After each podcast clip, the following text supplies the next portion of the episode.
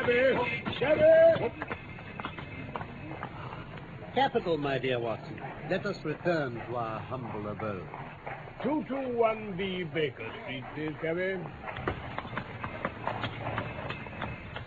From London, we present The Abbey Grange, a play for radio by Michael Hardwick, based on the short story by Sir Arthur Conan Doyle. The Abbey Grange.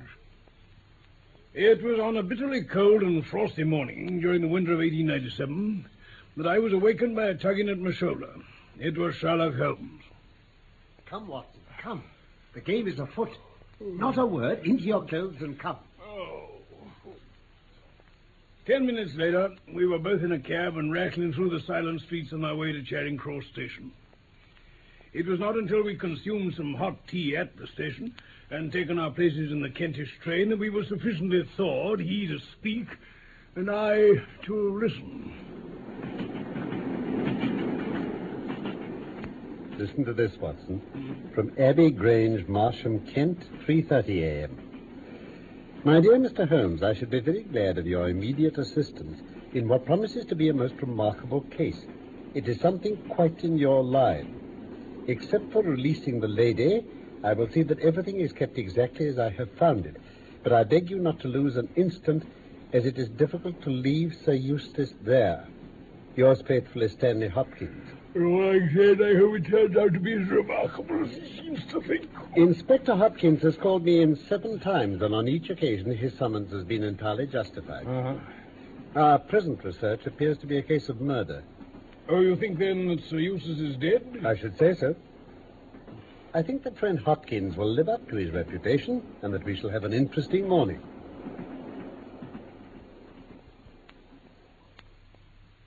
Oh, I'm very glad you've come, Mr. Holmes. And you too, Dr. Watson. Delighted. But I wish I hadn't troubled you after all. Oh? Since the lady has come to herself, she's given us so clear an account of the affair that there's nothing much left for us to do. Oh. You remember that Lewisham gang of burglars? What, the three Randalls? Mm, Father and two sons. It's their work, not a doubt of it. They did a job at Sydenham a fortnight ago, was seen and described. But um, it's a hanging matter this time. Sir Eustace is dead, then? Yes. Head battered in with a poker. Uh, Inspector, who was he exactly? Sir Eustace Brackenstall, one of the richest men in Kent. Lady Brackenstall is in the uh, morning room, Mr. Holmes. I think you'd best see her and hear her account. Then we'll examine the dining room together. I have told you all that happened, Inspector Hopkins. Could you not repeat it for me? If you could manage, milady, I should like Mr. Holmes to hear the facts from your own lips. Well, if you think it necessary. Thank you. Last night, Sir Eustace retired about half past ten. Only my maid, Teresa, was up, and she was in her room at the top of the house. About eleven, I walked round to see that all was right before I went upstairs. Is it your custom to do so? It is. As I approached the dining room window, a broad shouldered, elderly man stepped through the French window, followed by two others. I stepped back, but the fellow struck me a savage blow with his fist over the eye and felled me to the ground. Yeah. I must have been unconscious for a few minutes. For when I came to myself, I found that they had torn down the bell rope and had secured me tightly to the oaken chair which stands at the head of the dining room table. I was so firmly bound that I could not move, and a handkerchief round my mouth prevented me from uttering any sound. It was at this instant that my unfortunate husband entered the room. Please take your time, your ladyship. My husband had evidently heard some suspicious sounds and carried his favorite blackthorn cudgel in his hand. He rushed at one of the burglars, but another, it was the elderly man, picked the poker out of the grate and struck him a terrible blow. He fell without a groan and never moved again. I fainted once more. And when you came to your senses, had they gone? No. I can only have been insensible for a very few minutes. When I opened my eyes, I found that they had collected the silver from the sideboard and that they had drawn a bottle of wine which stood there. Each of them had a glass in his hand. They talked together in whispers, then came over and made sure that I was still securely bound. Finally, they withdrew, closing the window after them. It was quite a quarter of an hour before I got my mouth free, and my screams brought my maid to my assistance. That is really all I can tell you, gentlemen. Any questions, Mr. Holmes? No, I will not impose any further tax upon Lady Brackenstall's patience and time. I should be glad to speak to the maid. Certainly. If you'll be so good as to touch that bell, Dr. Watson. By all means. Um, you have told us, Lady Brackenstall, that one of these three men was elderly. What are the others? They were young men, uh, clean shaven. They might have been a father with his two sons. I see. You rang, your ladyship? Come in, Teresa. Uh, Mr. Sherlock Holmes wishes to speak to you. Yes, my lady. I should just like to hear your account of last night, please. Well, sir, I heard my mistress scream, and down I ran to find her, poor lamb, tied to a chair, and him on the floor lying in his blood. It was enough to drive a woman out of her wits, tied there like that. But she never wanted courage, did Miss Mary Fraser of Adelaide. And Lady Brackenstall of Abbey Grange hasn't learnt new ways. Oh. You've oh. questioned her long enough, you gentlemen. And now she's coming to her room, just with her old Teresa. I should see that her ladyship gets some rest. She's badly in need of it. Come along now. Old Teresa will look after you. She's been with her all her life. Nursed her as a baby and came with her to England from Australia 18 months ago. Teresa Wright is her name. The kind of maid you don't pick up nowadays. I'm quite sure. And now, Mr. Holmes, the dining room, I think. Well, there's no doubt about the cause of death, Holmes. It'll take a savage blow to do this. Here's the poker, you see, Mr. Holmes. Quite bent with the blow. Hmm. He must be a powerful man, this Elder Randall. He's a rough customer, all right. Well, you should have no difficulty in getting him. Not the slightest. There was some idea that he got away to America before now. But since we know the gang are here, I don't see how they can escape. What beats me is how they could have done so mad a thing, knowing that the lady would describe them. Exactly. One would have expected that they would have silenced Lady Brackenstall as well. Though if she were senseless, they would not take her life. But what about this poor fellow, Hopkins? From what I hear, in spite of all his wealth and title, he very nearly came our way once or twice. Oh? Drink, you know. There's a scandal about his drenching her ladyship's dog with petroleum and setting it on fire. And that was only hushed up with difficulty. Great heavens. Yes. And he once threw a decanter at that maid, Teresa Wright. There was trouble about that. Between ourselves, it'll be a brighter house without him. What are you looking at now, Mr. Holmes? This bell rope, which they used to tie Lady Brackenstall to the chair. What about it? When they pulled it down from the wall, the bell in the kitchen must have rung loudly. No one could hear it. The servants had all retired. But how did the burglar know that? Ah, exactly, Mr. Holmes. I've asked myself that question. There can be no doubt that this fellow must have known the house and its habits. Therefore, he must have been in close league with one of the servants. Well, when you have Randall, you'll probably find no difficulty in securing his accomplices, Hopkins. That's true. Oh, I told you I was sorry to have brought you down here. Uh, what did they take, by the way? Well, not much. Only half a dozen articles of plate off the sideboard. Lady Brackenstall thinks that they were so disturbed by the death of Sir Eustace that they didn't ransack the house as they'd intended. And yet they drank some wine. To steady their nerves, I suppose. Um, these, uh, these three glasses on the sideboard have not been touched, Hopkins. No, Mr. Holmes, and the bottle stands there as they left it.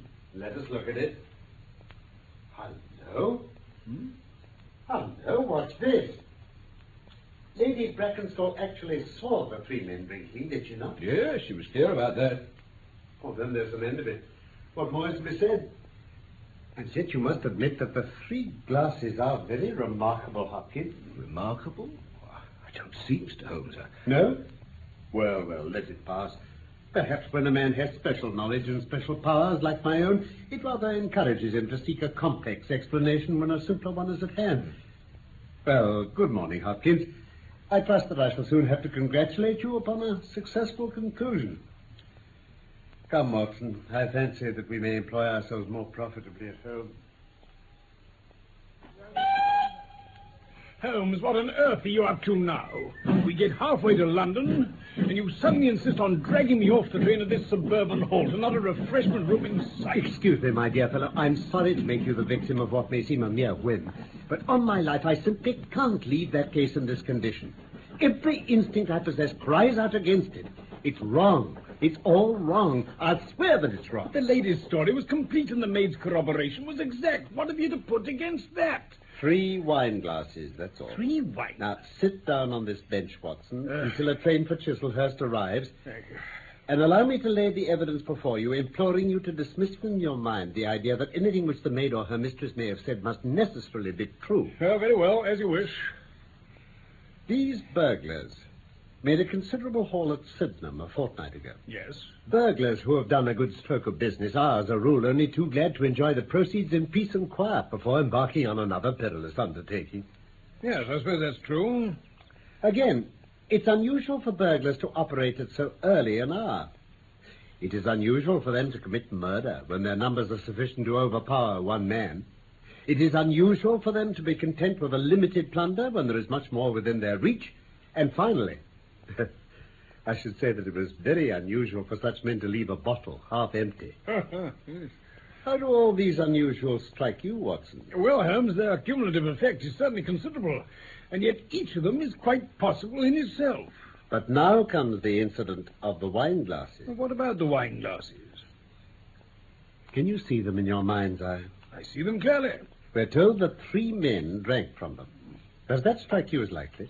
Oh, why not? There was, there was wine in each glass. Exactly, but there was sediment only in one glass. Now, what does that suggest to your mind? Well, I should say the last glass to be filled would be most likely to contain sediment. Not at all. That particular bottle was full of it. And it is inconceivable that the first two glasses were clear and the third heavily charged with it. Hmm. No, I'm inclined to believe that only two glasses were used, and the sediment which remained in them both was poured into a third glass to make it appear that three persons had drunk. Well. Yes, I'm convinced that this is so. But if I've hit upon the true explanation of this one small phenomenon, then in an instant the case rises from the commonplace to the exceedingly remarkable. You mean that Lady Brackenstall and her maid have deliberately lied to us? If so, it can only mean they have some very strong reason for covering the real criminal. In which case we must arrive at our solution for ourselves without any help from them. And here, Watson, is the Chislehurst train. Good. I imagine they'll be surprised to see us return so soon to the Abbey Grange. Well, I hope you're satisfied now, Holmes. You've gone over this blessed dining room with a fine-tooth comb almost. It's all right, Watson. We've got our case. What? One of the most remarkable in our collection. But dear me, how slow-witted I've been.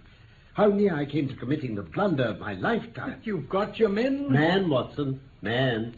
Only one. But a very formidable person. Strong as a lion. Witnessed the blow which bent that poker. Six foot three in height, active as a squirrel, dexterous with his fingers. So where was the clue that has made your mind up? That bell rope. That. That? You saw me climb up to examine it. It is cut, clean off, three inches from the top. Yes, but... Kindly ring for the maid while we reconstruct what happened. All right. Now, the man needed the rope.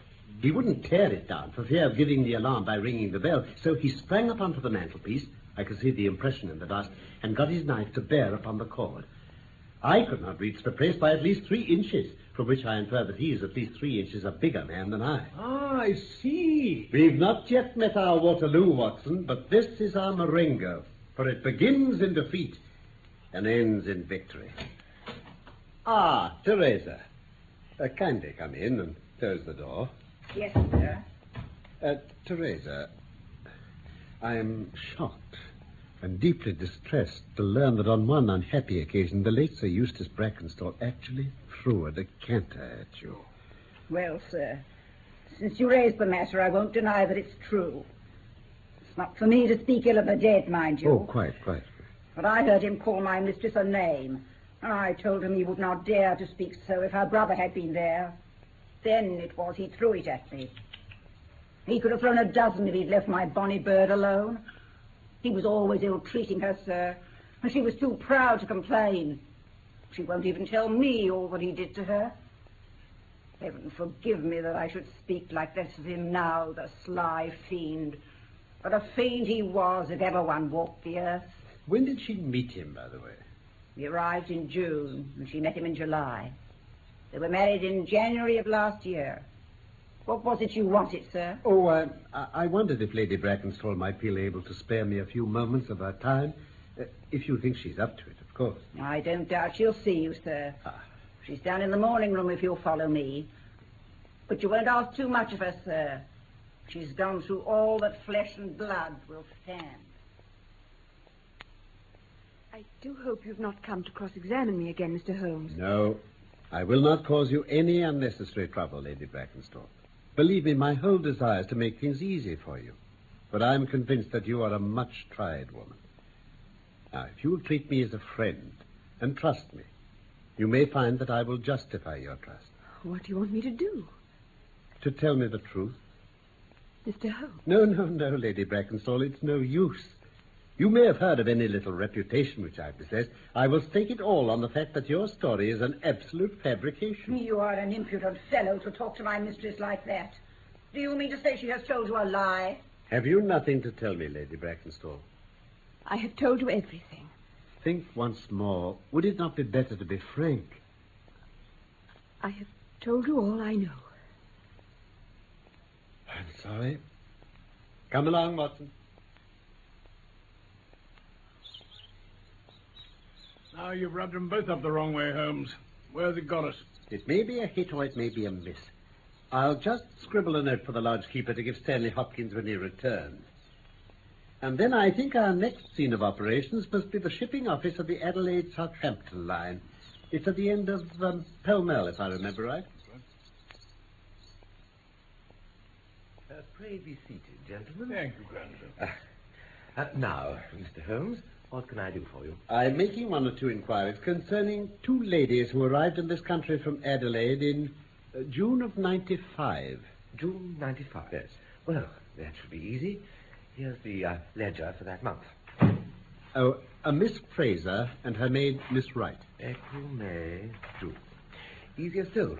Only one of our vessels arrived that month, the uh, Rock of Gibraltar, biggest and best in our fleet. you know. Ah, yes, quite, quite. And here's the passenger list. Uh, Miss... Uh, Miss Fraser. Fraser. Fraser. Ah, yes, here it is. Miss Mary Fraser from Adelaide, travelling with her maid, Miss Teresa Wright. Uh, that what you wanted? Capital. Uh, may I ask where the Rock of Gibraltar is now? Now? Oh, she's halfway to Australia, somewhere south of Suez. I see. I imagine her officers are still much the same as they were 18 months ago. Naturally, Mr. Holmes. The company flatters itself that its servants remain with it for their lifetime service. Yes, indeed. Very few exceptions. No exceptions in this particular case. I don't think. Oh, just a moment, sir. Uh, yes. Uh, Captain Croker. The master of the Rock of Gibraltar? Oh, no, no. Uh, he was first officer on the voyage you refer to. Oh. He's recently been promoted to captain and left the ship. Matter of fact, he takes charge of our newest vessel, the Bass Rock, sailing from Southampton in two days' time. Captain Croker. Splendid seaman. Magnificent record. Not an officer in the fleet to touch Jack Croker. Well, I, I'm much obliged to you for your assistance. And now I think we've trespassed enough upon your valuable time. I'm getting rather lost, Holmes. Oh?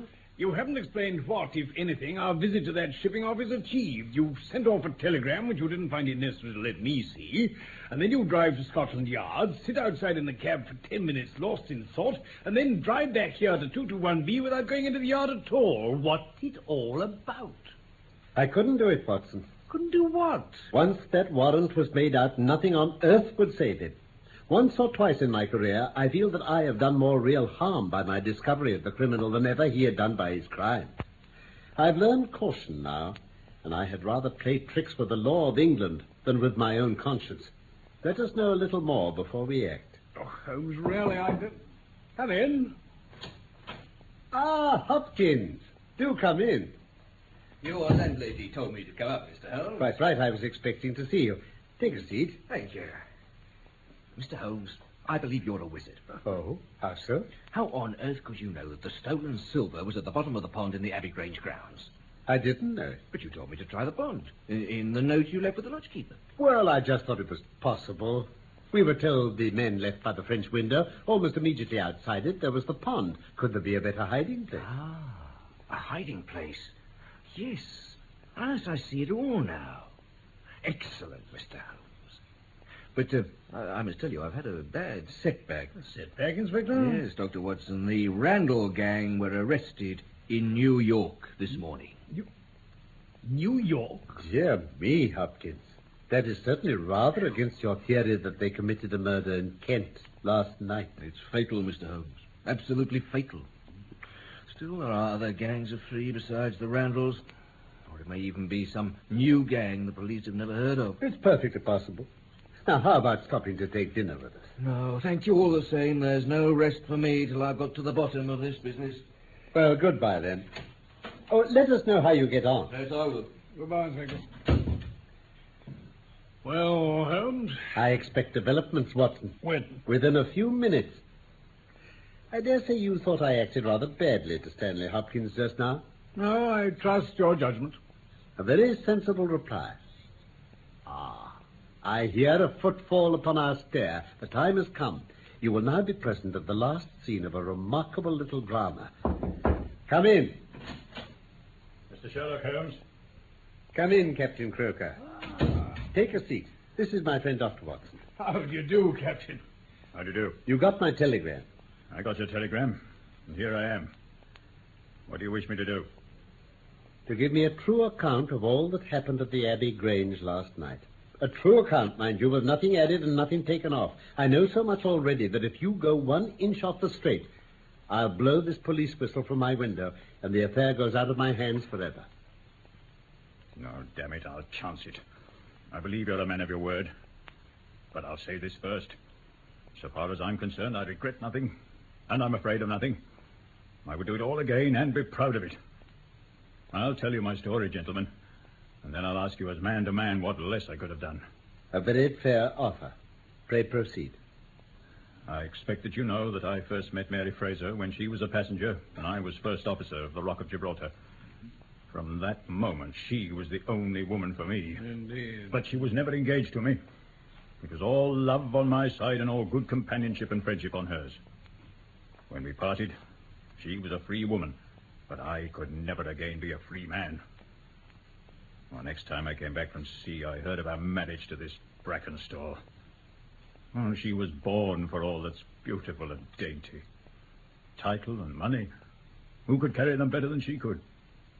I just rejoiced that good luck had come her way, and that she hadn't thrown herself away on a penniless sailor. That's how I love Mary Fraser, you see. I understand perfectly. Go on. Well, I never thought to see her again.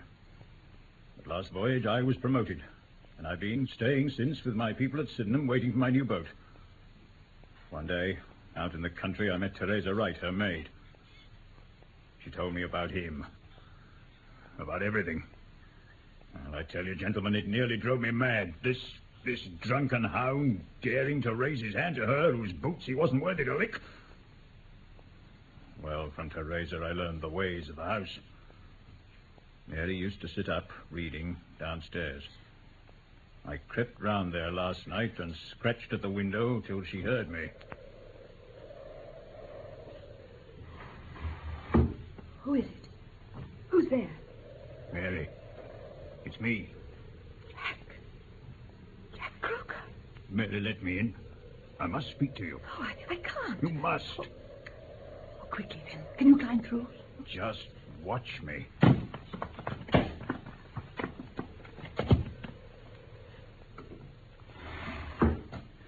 Now, I, I want you to tell me, and the truth, mind. Is it true what I've been hearing from Teresa? Does he hit you, knock you about? He. Oh, what's the use of pretending? Yes, Jack. Whatever you've heard, I'm sure it's no more than the truth. There. Who? Who are you putting your filthy hands on my wife? I might have got to know something like this was going on behind me back. Eustace, this is only You a... shut up, hello, stupid. Oh! I'll serve you oh! for this. Touch her once again, and I'll I'll see about that. Now then, you brute!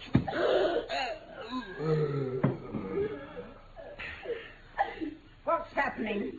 Oh, He was striking her with his stick, Teresa. He went for me. I had this poker. I think. I think he must be. Yes, he's dead. And good riddance at last. Well, what are we going to do? Now listen to me, Jack Croker. What's happened tonight is the best thing that could have happened for my poor lamb's sake. But we must work quickly. It's got to seem as if burglars did this. What? You must do exactly as I say. We're better hide some of the silver and leave the French window open as if they'd escape that way. And we'll tie my mistress to that chair. Look, that bell rope. Get it down, we'll use that. While you're doing it, I'm going to tell her the tale she must tell when all this comes out. Now, hurry, we've no time to waste. There, there, there, my poor dove.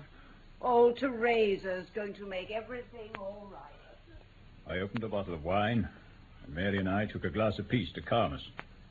Teresa suggested pouring some off into a third glass. To look as if some gang of three had done it. Well, that's the whole truth of it, gentlemen. If it costs me my neck. Captain Croker, I believe every word you've said, for you've hardly told me a thing I didn't know.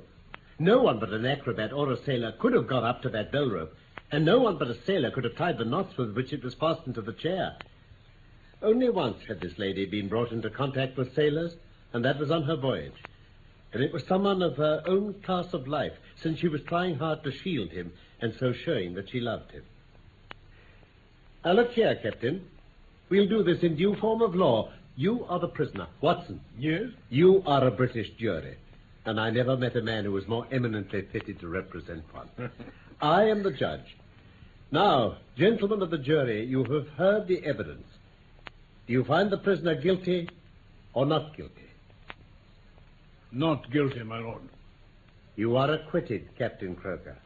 So long as the law does not find some other victim, you are safe from me. Come back to this lady in a year, and may her future and yours justify us in the judgment which we have pronounced this night. That was The Abbey Grange by Michael Hardwick, based on the short story by Sir Arthur Conan Doyle. Sherlock Holmes was played by Carlton Hobbs, and Dr. Watson by Norman Shelley. Production for the BBC was by Robin Midgley.